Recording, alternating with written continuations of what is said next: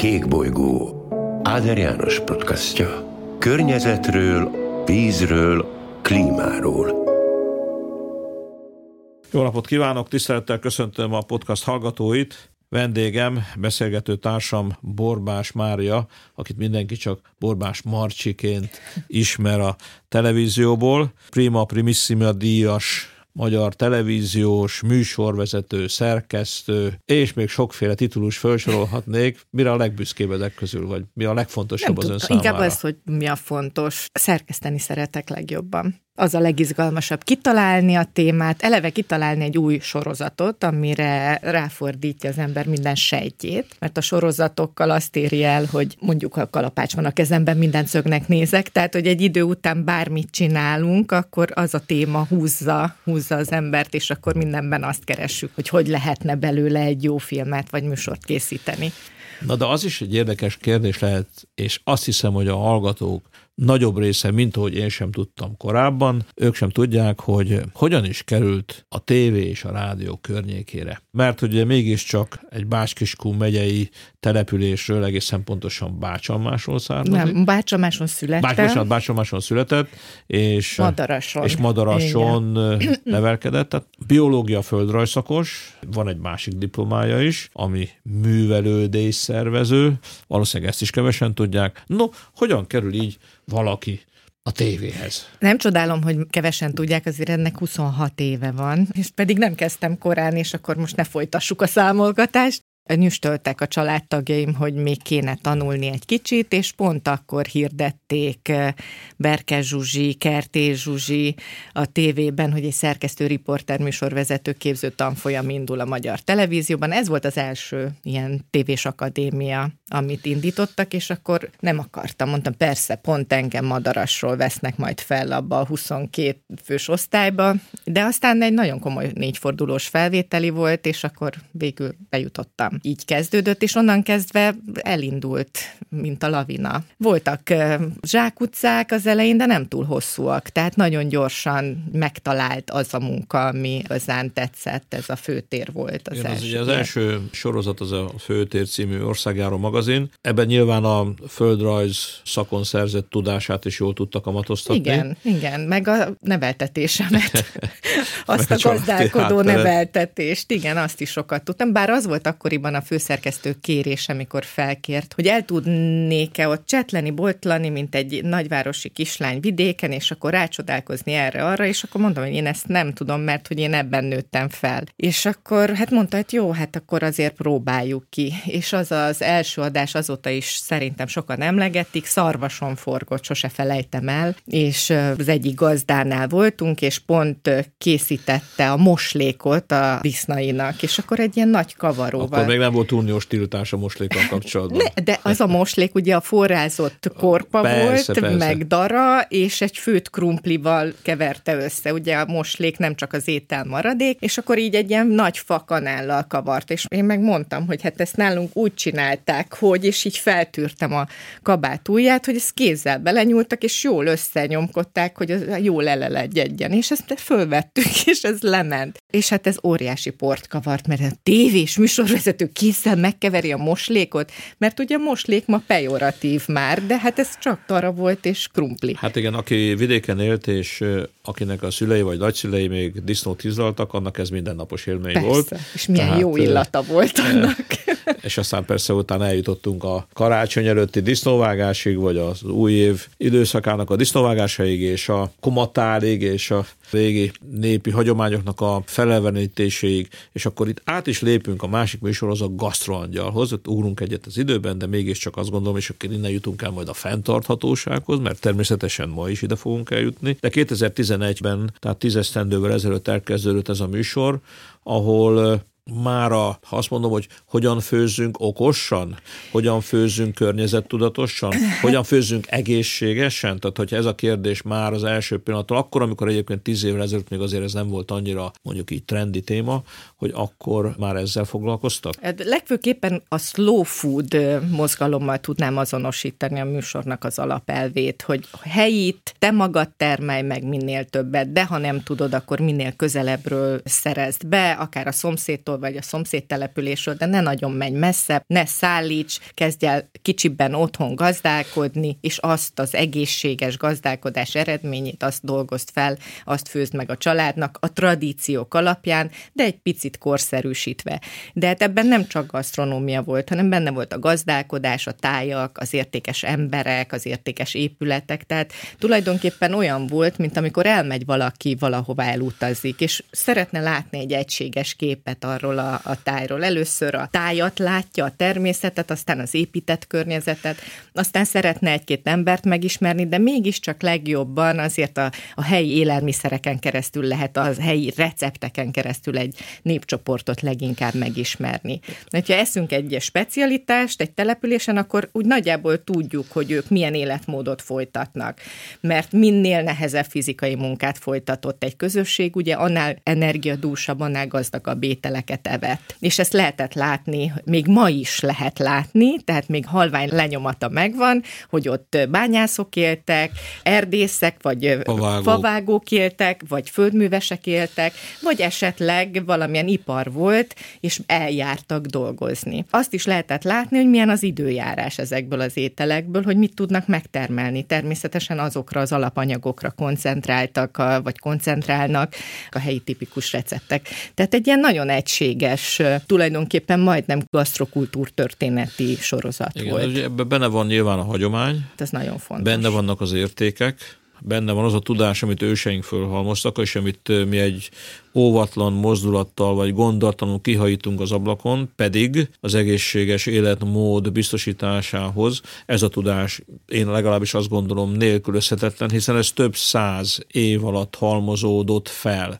hogy mi az az alapanyag, mi az az élelmiszer, mi az a zöldség, az mire használható, az adott időszaknak megfelelően tavasz, nyár, tél, ősz, nálunk ráadásul nagyon változatosak ebből a szempontból az ételek, el lehet készíteni. Ez is, gondolom, célja volt és alapfilozófiája volt ennek hát a műsornak. Abszolút. Valahogy vissza kell szoktatni az embereket, nem csak azért kell visszaszoktatni a tradíciókra, mert hogy akkor van gyökerünk, egy erős gyökerünk, hanem mert nem véletlenül gazdálkodtak és táplálkoztak úgy az őseink. Tehát ne januárban akarjunk epre tenni meg paradicsomot, hiszen ott van egy sor téli zöldség. Tehát, hogy van egy ilyen ország, mint a miénk, egy ilyen hihetetlen adottsággal, egy ilyen földdel, ilyen termelési lehetősége, hát valószínű nem véletlen élt mondjuk Vili bácsi, akitől az Őrségben megvettük a házat tizennyolc évvel ezelőtt kilencvenhét évig, egészségesen szemüveg nélkül, mert azt tette, ami ott van. Tehát ők aszalgyümölcsöket ettek, gabonákat ettek,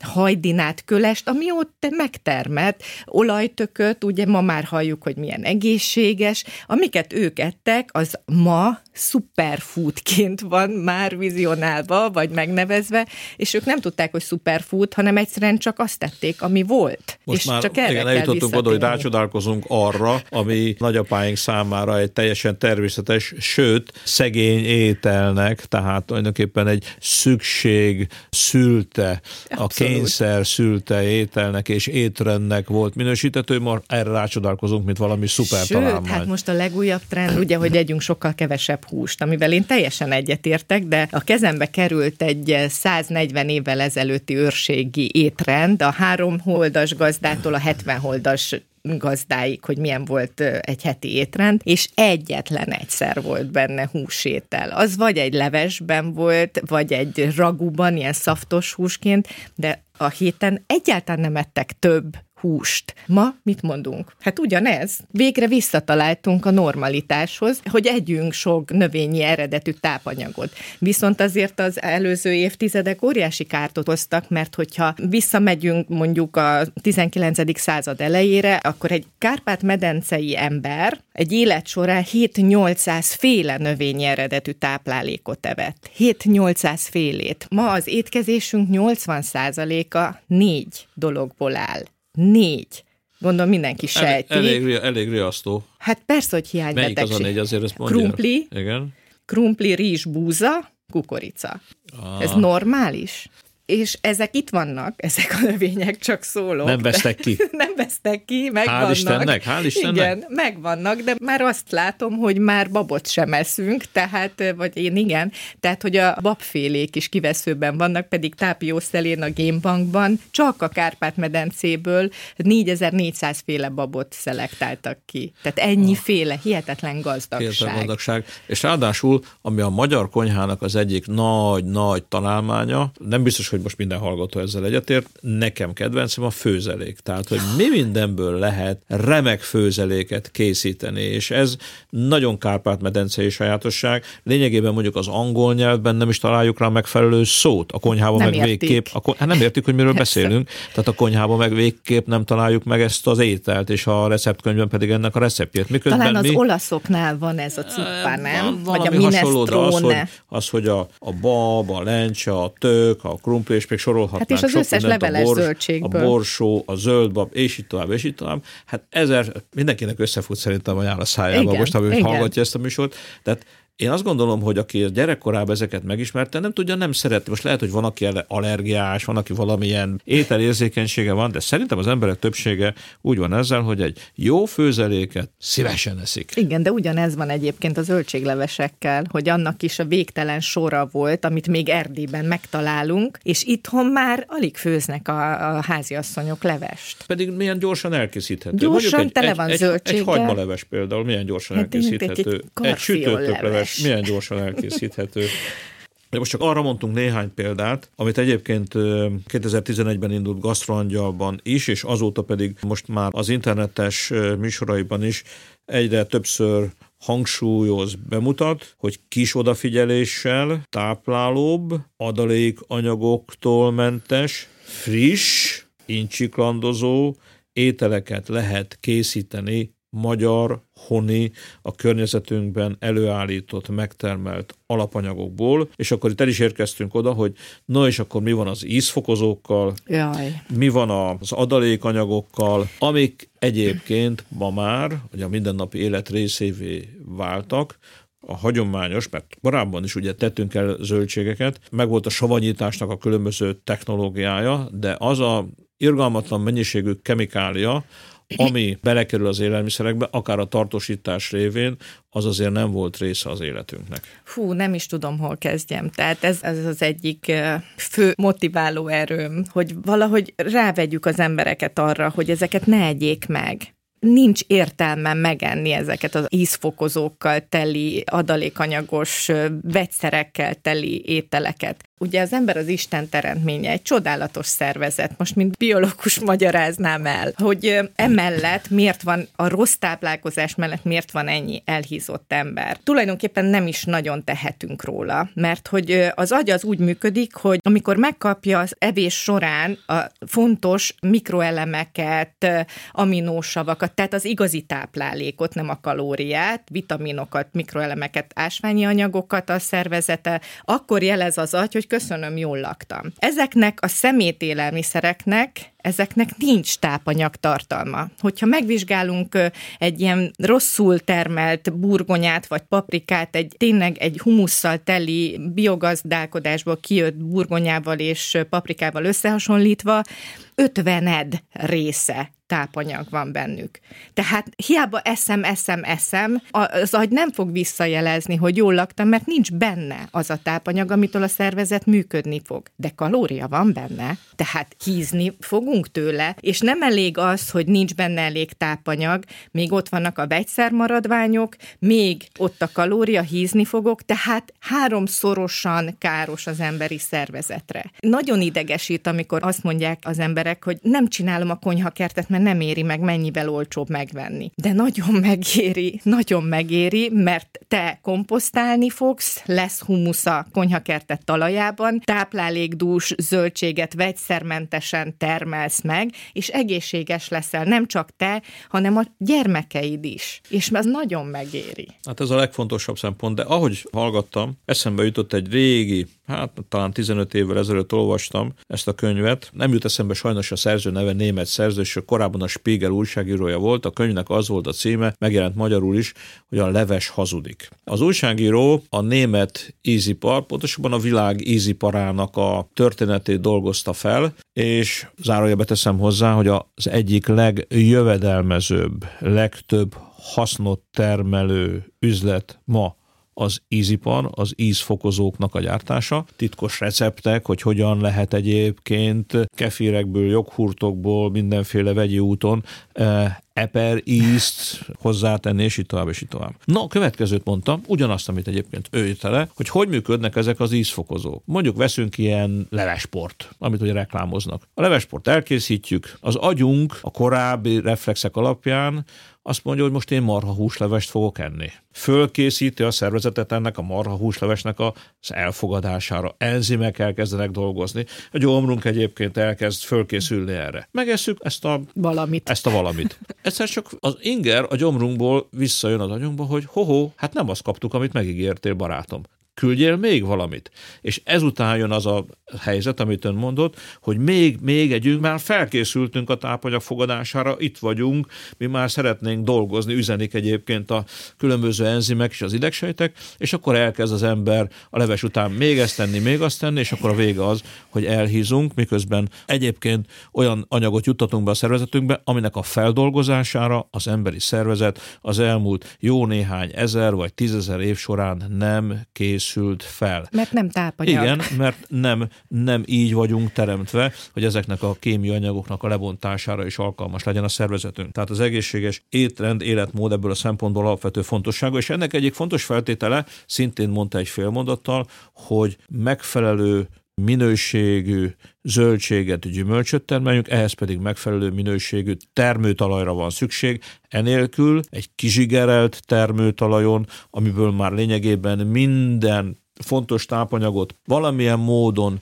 eltüntettünk, az bizony nem lesz alkalmas arra, hogy egészséges élelmiszereket termeljünk a magunk számára. Ez így van, és itt nagyon fontos megjegyezni, és szerintem hallottam elnök úrnak a podcastjában az egyik ilyen magyar fantasztikus elmét beszélni, hogy mi magyarok egyébként világnagyhatalom vagyunk az új humuszképző módszerek feltalálásában és előállításában. Tényleg Amerika mellett mi vagyunk a másik világnagyhatalom.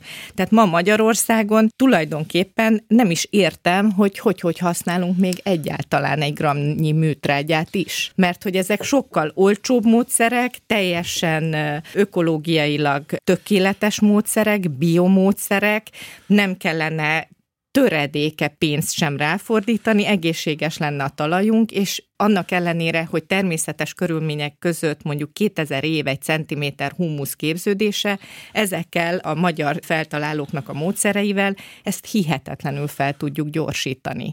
Tehát egy év alatt is már óriási eredményt tudunk elérni, és tulajdonképpen csak a csodálatos természet lehetőségeit aknázzuk ki. Én is azt gondolom, hogy ebben nagyon nagy lehetőség van, hogy a, a Planet kétezer-huszonegyen ezen az Expón, ami néhány héttel ezelőtt befejeződött, ott több ilyen termék is bemutatkozott. Uh-huh. Ezeknek a termékeknek a használata jelentősen javítja, javíthatja majd a talajok termőképességét, víz megtartó képességét, és ennek következtében természetesen az élelmiszerek, a bennük, rajtuk megtermelt élelmiszereknek a minőségét is. Úgyhogy remélem, hogy ennek a agrár, nyugodtan mondhatjuk forradalomnak, vagy legalábbis gondolkodás, mód, változásnak mi még szemtanúi és haszonélvezői. Én szerintem leszünk. Ezzel világvezetők lehetünk. Én egyébként használom ezeket a szereket a konyhakertben, és én csak a legmagasabb szinten tudok ezekről beszélni. Egyszerűen elképesztő, hogy ezek mit tudnak.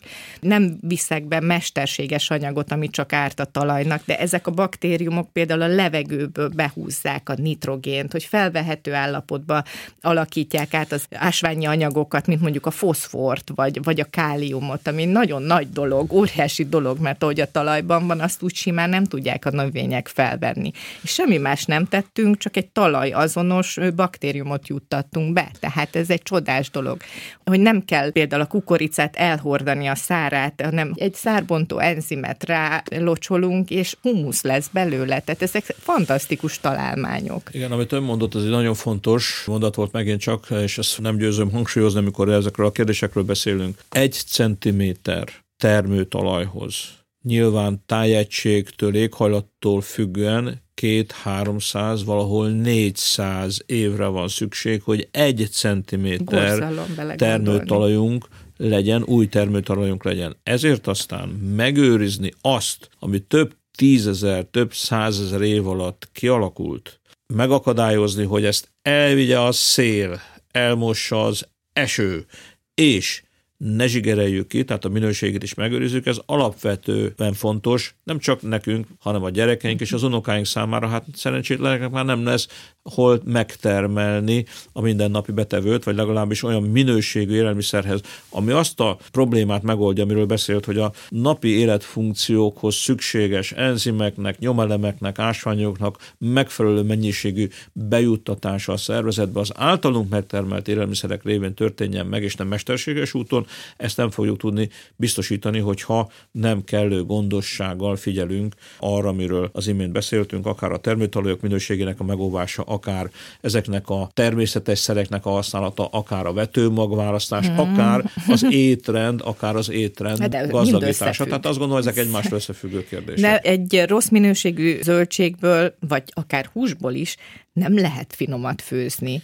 Vagyis csak akkor hiszi az agyunk, hogy jó, hogyha belekerül az a bizonyos nátriumglutamát, ami becsapja az agyunkat, mert hát az egy konkrét idegméreg, de mégis valamilyen oknál fogva engedélyezik a mai napig. Igen, de azért vegyük elő akkor a nagyanyáink receptjét, akik a lekvárfőzésnél mi volt a tartósítószer? Dunsztolás, semmi, jó kifőzték. Cukrot tettek bele. Hát cukor nélkül is eláll. Még cukor nélkül is eláll, de egy megfelelő technikával lényegében a dunszban hosszú-hosszú évekre lehetett. Így van. A... Még cukor sem volt, örültek, hogy a lepotyogott gyümölcsöt befőzték. Cukor és szalicil, ez volt a maximum. Hát de szalicil nélkül tették el, nagyon ügyesen, annyira megfőzték, hogy abban már nem maradt semmi, és lezárva hagyták kihűlni, ami a legősibb módszer. De még itt is lehet tanulni. A dunsztolásnál is a feleségem barátnője mutatta meg sok-sok évvel ezelőtt, és azt mondta, hogy figyelj, sokkal jobban, hatékonyabban tudod a dunsztolást is, hogyha lefordítod az üveget, fejjel lefelé teszed, édesanyám mindig fejjel fölfelé tette, és úgy tette rá a párnákat, uh-huh. meg úgy takarta dunyhát. le, a dunyhát, igen. És így volt a dunszba, de hogyha lefordítod az üveget, fejjel lefelé van, akkor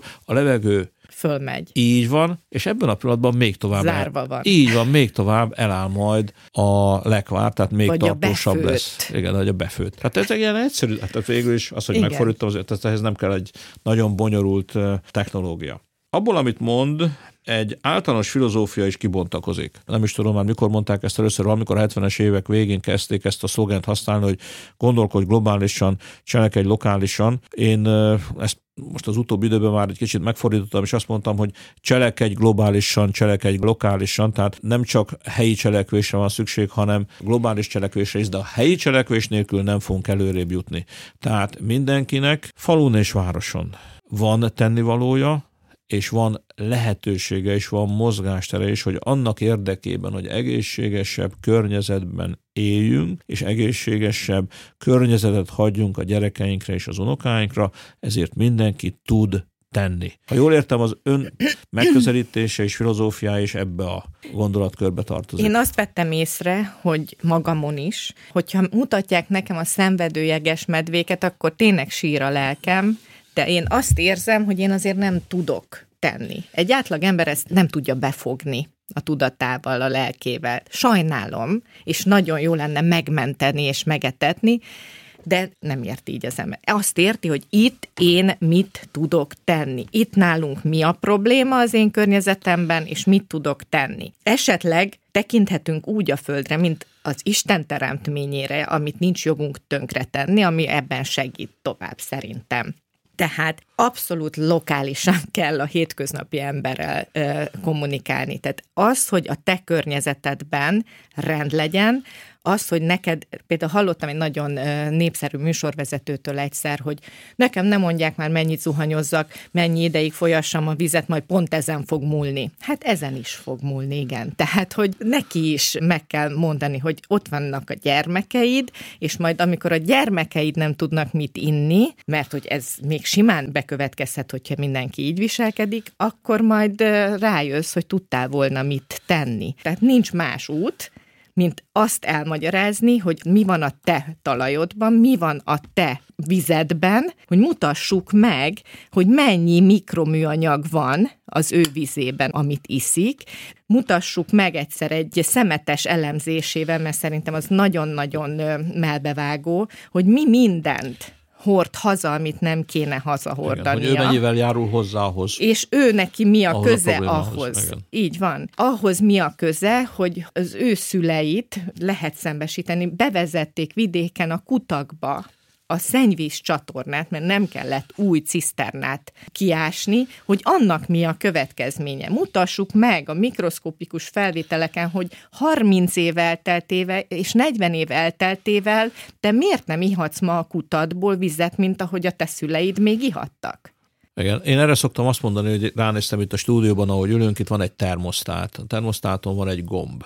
Most, hogyha azt mondom, hogy itt huszonhárom fok helyett csak huszonkettőre mérséklem ja, hát ennek a, a szobának a hőmérsékletét, ami nem egy elviselhetetlen önkorlátozás, akkor hét százalékkal csökkentettem a, mondjuk, hogyha itt gázzal fűtenek, akkor a gázfogyasztásomat, és ennek következtében egyébként a kibocsátást is. Ez egy apró mozdulat, hát ez egyetlen mozdulat. Nálunk tizenkilenc-húsz fok van, és sokkal jobban érezzük magunkat. Ha vendégek jönnek, akkor teljes felháborodás van, hogy mi miért fázunk, de hát mi nem fázunk. Ők sem fáznának, hogyha ezt elkezdenék szépen csökkenteni. Minden, minden héten egy fél fokkal vissza lehet venni, és el lehet érni azt, hogy a tizenkilenc-húsz fok tökéletes hőmérséklet legyen. Egyetértek. Kanyarodjunk vissza az egészséges életmódhoz. Részben az elmúlt esztendő, meg ennek az esztendőnek a meghatározó kérdéséhez, hiszen mindannyiunknak az életét döntően kinek drámaiban, kinek kevésbé drámaian, de mégiscsak befolyásolta a járvány, a világjárvány, a Covid, és az ön életében is egy jelentős változás hozott. A járvány kitörése után leköltöztek az Őrségbe. És hogyha jól figyelem a nyilatkozatait, nem is nagyon akarnak onnan visszaköltözni. Nem, biztos, hogy nem. Nem, hát azért ez tizennyolc éve megvan nekünk az Őrség. De nem ott éltek? Tehát... Nem ott éltünk, tényleg. Az utolsó hat évben ilyen félig itt, félig ott, de hát most nagyon jól adta magát a helyzet, hogy most már végképp oda költözzünk. Igen, amikor Olaszországban két éve decemberben az a nagy probléma felütötte a fejét, akkor azt mondtam, hogy ha itt is karantén lesz, én egyet tudok biztosan, hogy akkor, amikor kimondják az zárlatot, én az Őrségben legyek. És akkor erre már tudatosan készültünk, és hát egy teljes életmódváltás, ez így van, tehát én gazdálkodom, komolyan gazdálkodom, hát erről készítek videósorozatot is, és ez egy nagyon fontos dolog, hogy próbálok mindenkit meggyőzni arról, hogy érdemes két tenyérnyi kis földön is valamit termelni, és azt egészségesen tenni, és elmondani minden információt, hogy ez hogy éri meg, és hogy lehet, és mit hogyan csinálnak, és a létező összes zöldséget, amit lehet termeszteni, mindent bemutatok, hát ha valamihez kedvet kapnak. Tulajdonképpen ennek az egész sorozatnak a kedvcsinálás a lényege, hogy divattá váljon az, hogy nem csak az otthoni főzés, mert az szerencsére divat lett a fiatalok körében, hanem legyen divat az is, hogy te termeled meg magadnak ezeket a zöldségeket. És aztán majd divattá tesszük azt is, hogy legyen néhány tyúkod, amelyik megeszi a maradékokat, és van saját tojásod, de az a lényeg, hogy trendi legyen gazdálkodni. Igen, bár akkor megint csak föl kell majd fedezni néhány dolgot szüleink, nagyszüleink hagyományai közül. Hadd osszak meg akkor kettőt a saját családom történetéből. Ugye nekünk is volt kertünk, édesanyámék is hát zöldséget, gyümölcsöt termesztettek, és amikor jött valaki, mondta, hogy hát milyen szép itt ez a zöldség, a babotok milyen szép, milyen növényvédőszert használtok. Mondta, hogy kapatox. Igen. Kapa. Rendesen kellett kapálni, és volt egy másik mondás édesanyámnak, azt mondta, hogy egy kapálás, három eső. Tehát, hogy a talajlazítás, igen, hogyha nem is esik az eső, vagy nem tudunk öntőzni, mennyire fontos ahhoz, hogy a talajnak a vízháztartása és a növénynek, ahogy tetszik, a komfort érzete megmaradjon. Na most ezt meg kell tanulni, tehát ezt fiatalok honnan tudnák, ha nem hagyományozódik ez tovább, nem adjuk tovább, nem adják tovább az elődök ezt a tudást a fiataloknak, akkor azt se tudja, hogy a kapának melyik végét kell megfogni a végén. Igen, de mivel az őrségben ugye tömény agyag a talaj, tehát ha nedves, akkor ragad, ha száraz, akkor szikrázik a kapa rajta, tehát nem lehet gazdálkodni, és a szegény anyukám megkérdezte, hogy te tényleg innen a Bácskából elmentél az Őrségbe kertet művelni, kislányom? Ezt én nem értem, mert hogy nekünk a konyhakertünk otthon nyolcszáznégy szögöl Madarason, és negyvennégy aranykoronás. Ezek itt két-három aranykoronás földek, és hát én a, oda mentem. Ez, ez, a, ez a kihívás. Ez. Úgyhogy felfedeztem a permakultúrát, és én nem kapálok. Én rétegzem a növényi hulladékokat, ami a mi területünkön van, plusz komposztálok, és a komposztföldet használom, de minden ott képződik, ott keletkezik a mi területünkön, és ezzel oldom tehát meg. Tehát a kapa helyet rábízza a természetre. Szalmával van borítva a teteje, úgyhogy egy-egy gazdnő csak ki, viszont akkora sikerélmény, hogy most túl vagyok másfél éven így a permakultúrában, és, és az első év alatt lett nyolc-tíz centi tömény humuszom, és minden zöldség egyszerűen semmi betegség nem jött, mert olyan egészségesek a rengeteg tápanyagtól, hogy még görögdínyém is volt az Őrségben, és mindenki ezen elcsodálkozott, úgyhogy articsókám, minden, ami nem odavaló is. Hadd idézek egy másik népi bölcsességet, ez nem édesanyámé, de ez, ez általános népi bölcsesség, hogy jó pap is holtig tanul. Nekünk volt málnánk, sok málnát szedtem gyerekkoromban, de például nem tudtam, hogy van a téli málna. Azt se tudtam, hogy van ilyen. Én se tudom. Már pedig van ilyen. Ez óriási. Folyton érő málna, így is hívják. Mm-hmm. Ez azt jelenti, hogy lehet, hogy nem fogja elhinni nekem, pedig én még október végén málnát tudtam szedni erről a málnatőről. De ez nem most az idén volt. De az, az idén, idén volt. Az idén volt. Október végén. Ez saját telepítésű málna, kaptam valakitől, akkor tudtam meg, hogy van ilyen, és van fehér málna, rózsaszín málna, és a hagyományos színű. És van a sötét lila málna és is, mert igen, meg nekem igen, volt. És ez egy folyton érő málna, és folyamatosan, hogyha kellő mennyiségű vizet kap, tehát kell öntözni, ez igaz, de október végéig gyakorlatilag az első fagy megérkezésig folyamatosan terem, és folyamatosan lehet szedni. Kérhetek hajtást, elnök úr. Köszönöm szépen. Szívesen. Nem, hát ezek az élet nagy örömei. Amikor ez az adás megjelenik, amikor hallgatni fogják a hallgatók, már csak néhány napra leszünk karácsonytól. Van egy karácsonyi receptje, amit a hallgatóknak ajánlana, amit azt mondja, hogy próbáljátok ki? Én arra biztatok mindenkit, egy alapvetést mondanék, mert amúgy is a világtrend is ez, hogy sok-sok zöldség és gabona legyen a karácsonyi asztalon. A hagyomány is úgyis ez diktálja. Tehát, hogyha végignézzük, hogy mit hagytak ránk a nagyszüleink, akkor a következők voltak a sarokpontok. Kenyér fokhagymával, alma, ugye, ami az egészség, az összetartozás szimbóluma, a dió, ami maga Krisztus jelképe, ugye a csonthéj, az a kereszt maga, és a Krisztus a dióbél, és hát nagyon egészséges. Mindenféle hüvelyes, hogy gazdagodjunk, szaporodjunk, és gazdagságban, jó létben éljünk, inkább így mondom. A mákot se hagyjuk ki azért a felső válból. A mák, ami szintén a gazdagság, és emellett az egészség is, és a mákkal összefügg a tészta, mert a tészta is nagyon fontos volt, mindegy, hogy gyúrt, öntött, vagy pite, de a tésztának szerepelni kellett, úgyhogy így a bobájka, a mákos guba az nagyon fontos, vagy a beigli. És a, esetleg egy jó almáspite? Almáspite mindig készül, mert az alma nagyon fontos. Tehát, hogyha ezeket, ja, és a savanyú káposzta szintén nagyon fontos, tehát a szárma vagy töltött káposzta, hogyha ezeket betartjuk, akkor nagy baj nem lehet. A hal csak azért jött be, mert hogy nem ehetünk más húst évfélig, csak halat, ezért a halászlé nekem, aki Bajánhoz közel nőttem föl, közép-dunai vagyok, a halászlé elengedhetetlen, tehát ne karácsonykor újítsunk, a karácsony maradjon a hagyományé, a családi szokásoké. És hogyha ezeket mind visszahozzuk, akkor a gyerekeinknek is lesz mire emlékezni. Karácsony után jön az új év, most akkor kaptunk jó tanácsot karácsonyra, hogy mit tegyünk. Jó tanács az új évre a hallgatóknak. Hú, mértékletesség, mértékletesség, mértékletesség. Ezt az ünnepek alatt nem lehet eleget hangsúlyozni, de ne magamnak is, mindannyian. Nagyon fontos, hogy ne együnk baromfit, mert elkaparja a szerencsénket. Ott ne együnk halat, mert elúszik a szerencsénkkel, viszont együnk malacot, mert az előre túr, együnk lencsét és babot, mert az ugye szintén a gazdagság. Megint csak a hagyományokra tudok utalni. Kedvencem egyébként az a ropogós a sült bőrrel a császár sült, amikor így fölhabzik a bőre, az nagyon egyszerű, puhára megsütjük úgy, hogy a bőre fölfelé van a bőrös császárhúst, nagyon szaftos lesz, és aztán mikor már puha a hús, akkor a bőrét szárazra töröljük, durvasóval megszórjuk, és fölmelegítjük kétszázötven fokra a sütőt, és úgy tesszük vissza, amikor felmelegedett, és öt perc alatt egy ilyen vastag nagy hab lesz, mint egy chips a bőre, és akkor kikapjuk, és mindenki boldog lesz tőle. Egy jó párolt káposztával zseniális. No, tehát mértékletesség. Mértékletesség. Hagyománytisztelet. Így van. Egészséges életmód, egészséges élelmiszerek. Ha nem mi magunk termeljük, akkor keressük meg a körülöttünk élők, termelőket, akiktől egyébként ma már szerintem egyre többen vannak ilyenek, akik nagy mennyiségben és jó minőségben állítják elő ezeket a zöldségeket, gyümölcsöket, amikről a beszélgetés során ejtettünk szót, és hogyha mindezt betartjuk, akkor legalábbis sokat tettünk annak érdekében, hogy egészségesek maradjunk.